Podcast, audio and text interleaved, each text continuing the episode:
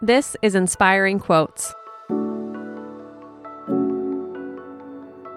Today's quote comes to you from the Bible's 1 Corinthians, chapter 16, verse 14. Let everything you do be done in love. Written around 53 CE, the Bible's first epistle to the Corinthians, or 1 Corinthians, was originally a letter authored by the Apostle Paul to the Christian church in the city of Corinth in modern day Greece. In the epistle, Paul urged these early followers of Jesus to be united in their faith, stand strong, and to always speak and act through the filter of radical, unconditional love. Have an inspiring day, and we'll see you tomorrow.